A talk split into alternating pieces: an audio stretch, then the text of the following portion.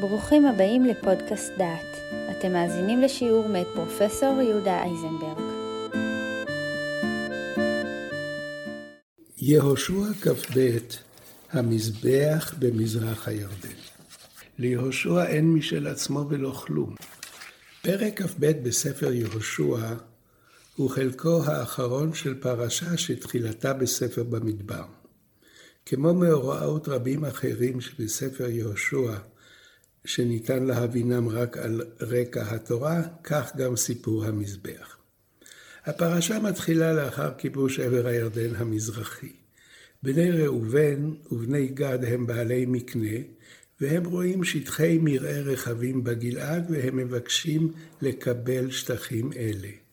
הם אומרים, עטרות ודיבון ויעזר ונמרה וחשבון ואל עלה ושבם ונבו ובעון, הארץ אשר היכה אדוני לפני עדת ישראל ארץ מקנה היא, ולעבדיך מקנה. כך הם פונים למשה. ומשה מתעלם, והם ממשיכים לבקש, אם מצאנו חן בעיניך, יותן את הארץ הזאת לעבדיך לאחוזה, אל תעבירנו את הירדן. המילים אל תעבירנו את הירדן אצל משה היו קריאת קרב. הוא זוכר את, ה, את החרטה על, על יציאת מצרים, הוא זוכר את המאבקים. והוא עונה להם, האחיכם יבואו למלחמה ואתם תשבו פה? ולמה תניעון את לב בני ישראל מעבור אל הארץ אשר נתן להם אדוני? כה עשו אבותיכם בשולחי אותם מקדש ברנע לראות את הארץ. ויש משא ומתן ארוך, והשבטים מתחייבים לא ננחל את איתם מעבר לירדן והלאה, כי באה נחלתנו אלינו מעבר הירדן מזרחה. אבל הם יצאו לפני העם למלחמה. הם משתתפים במלחמה, משתתפים בכיבוש הארץ, ורק אז הם הולכים לקבל את עבר הירדן המזרחי.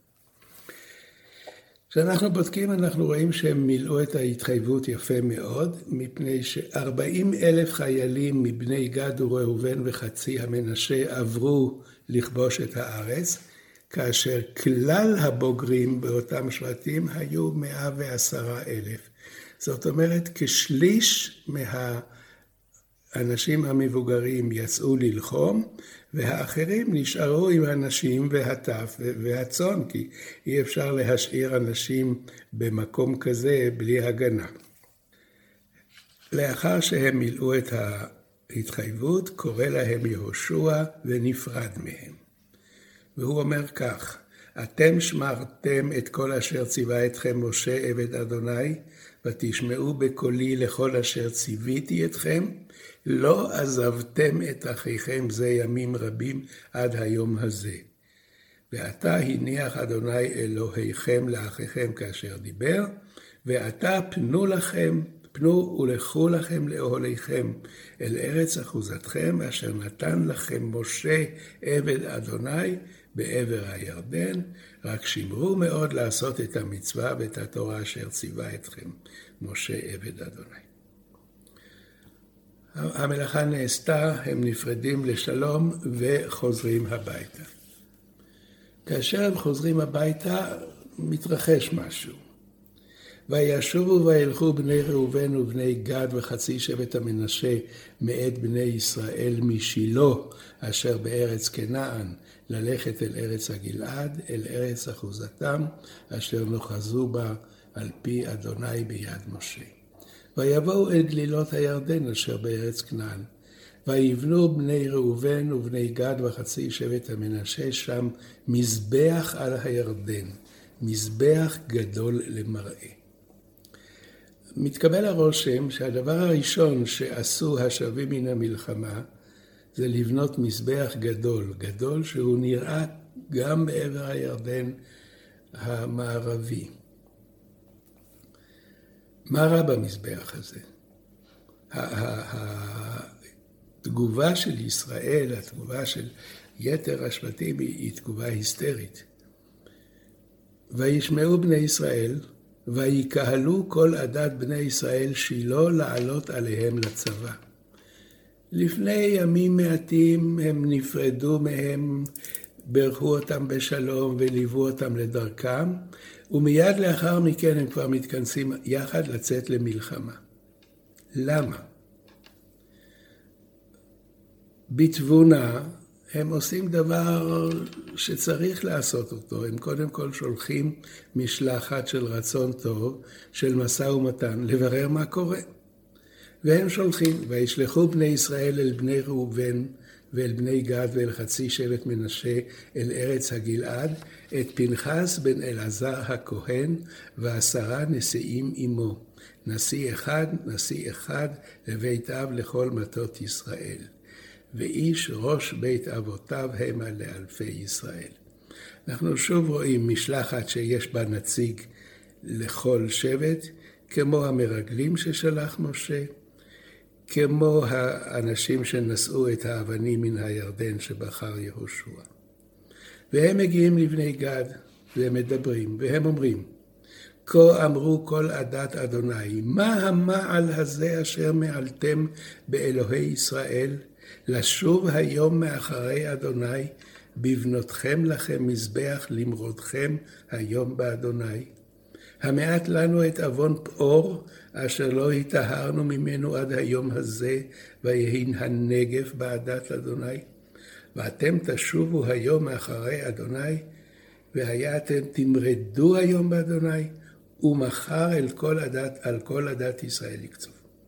ואך אם טמאה ארץ אחוזתכם, עברו לכם אל ארץ אחוזת אדוני אשר שכן שם משכן אדוני, והאחזו בתוכנו.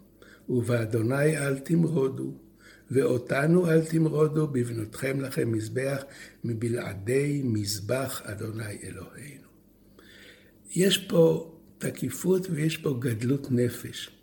בני ישראל חילקו את הארץ, כל אחד עולה לנחלתו, וכל אחד מוכן לוותר על 20 אחוז מהנחלה שלו, כדי ששניים וחצי השבטים יחזרו לארץ ולא ייפרדו מעם ישראל. הקשר החזק בין השבטים הוא, הוא, הוא מדהים. מצד אחד הם חברים, מצד שני הם לא ייתנו להם להתנתק מעם ישראל. והם גם מוכנים לוותר ויתור כבד מאוד, ובלבד שהעם יישאר מאוחד. אבל התשובה של, ה... של השבטים היא מפרקת את המוקש מיד. ויענו בני ראובן ובני גד וחצי שבט המנשה, וידברו את ראשי אלפי ישראל, אל אלוהים אדוני, אל אלוהים אדוני. הוא יודע, וישראל הוא ידע, אם במרד ואם במעל באדוני, אל תושיעונו היום הזה, לבנות לנו מזבח, לשוב מאחרי אדוני. ואם להעלות עליו עולה ומנחה, ואם לעשות עליו זבחי שלמים, אדוני הוא יבקש. אנחנו מבחינים שהלשון מגומגמת, אנחנו חשים בהתרגשות עצומה של המדברים, הם חוזרים, ובסך הכל הדיבור איננו חלק. אבל הם עכשיו מגיעים לעיקר. אם לא מדאגה מדבר עשינו את זאת לאמור. מחר יאמרו בניכם לבנינו לאמור, מה לכם ולאדוני אלוהי ישראל?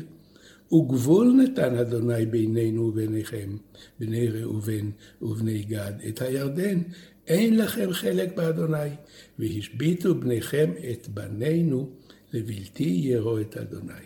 ונאמר, נעשה לנו נעשה לנו לפדות את המזבח, לא לעולה ולא לזבח, כי עד הוא בינינו וביניכם ובין דורותינו אחרינו, לעבוד את עבודת אדוני לפניו בעולותינו ובזבחינו ובשלמינו. ולא יאמרו בניכם מחר לבנינו, אין לכם חלק באדוני. כן, המזבח זה הסימון של האחווה, לא הסימון של הפרידה. ואנחנו לא רוצים שמישהו בעתיד יגיד, רגע, אתם שייכים לעם אחר, אתם לא משלנו. נשים לב שכל הזמן הדאגה לעתיד רובצת עליהם. הדאגה לעתיד רובצת על משה בכל הדיבורים שלו. הדאגה לעתיד רובצת על יהושע כאשר הוא בונה מזבחות ואם ישאלו בניכם תסבירו להם מה היה. ושני השבטים והמחצית השבט אומרים, אנחנו דואגים לעתיד, אנחנו רוצים לדעת שתמיד תמיד יישארו, יישארו בנינו ובניכם חלקים של עם אחד. והסיום של הסיפור הוא מהיר מאוד. פנחס בן אלעזר, זה הלוחם הקנאי, אומר לבני השבטים, היום ידענו כי בתוכנו אדוני, אשר לא מעלתם באדוני המעל הזה, אז הצלתם את בני ישראל מיד. אם כן, הסיפור נגמר בשלום והמשלחת חוזרת לארץ. לארץ המערבית. צריך לזכור שהרצון יפה והמטרות נהדרות, במציאות זה בכל זאת הייתה בעיה. כאשר דבורה יוצאת למלחמה עם סיסרא, היא מזכירה לגנאי את שבט ראובן. בפלגות ראובן גדולים חקרי לב. למה ישבת בין המשפטיים לשמוע שריקות עדרים, אומרת דבורה. קיבלתם נחלה במזרח הירדן, ישבתם לכם שם בנחת, הייתה מלחמה, חשבתם שמילאתם את חובתכם בכיבוש הראשון, ועכשיו אתם פטורים, אינכם פטורים. אבל שניים וחצי השבטים רצו להיות בתוך ישראל, אבל גם מחוצה לו. הם רצו לגור במרעה הטוב, אבל את המזבח, לא את המזבח האמיתי, אלא את הכפיל שלו, את המזבח הסמלי. כנראה שהדבר היה קשה לביצוע, ועם המרחק בא הניתוק. ויענו בני ראובן ובני גד, וחצי שבט המנשה, וידברו את ראשי אלפי ישראל. אל אלוהים אדוני אל אלוהים אדוני הוא, הוא יודע וישראל הוא ידע. אם במרד ואם במעל באדוני אל תושיענו היום הזה לבנות לנו מזבח לשוב מאחרי אדוני ואם להעלות עליו עולה ומנחה, ואם לעשות עליו זבחי שלמים, אדוני הוא יבקש. ואם לא מדאגה מדבר, עשינו את זאת לאמור מחר.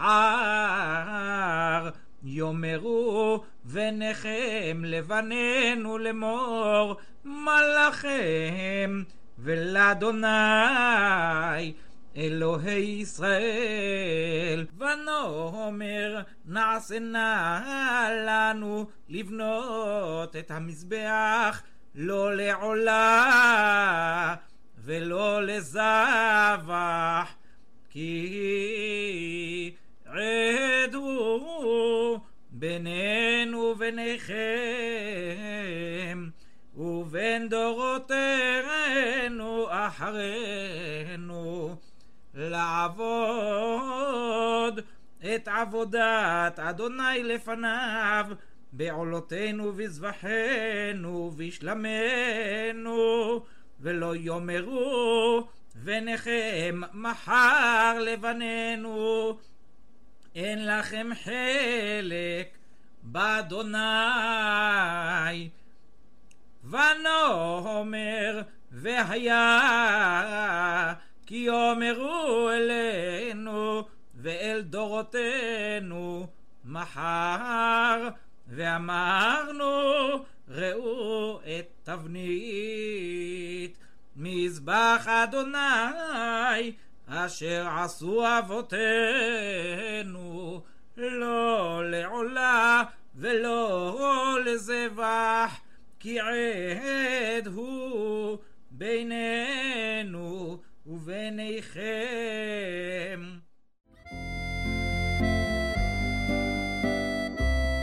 שמעתם שיעור מתוך קורס על ספר יהושע, מאת פרופסור יהודה אייזנברג. את הקורס המלא ניתן לשמוע באתר דעת במדור פודקאסט.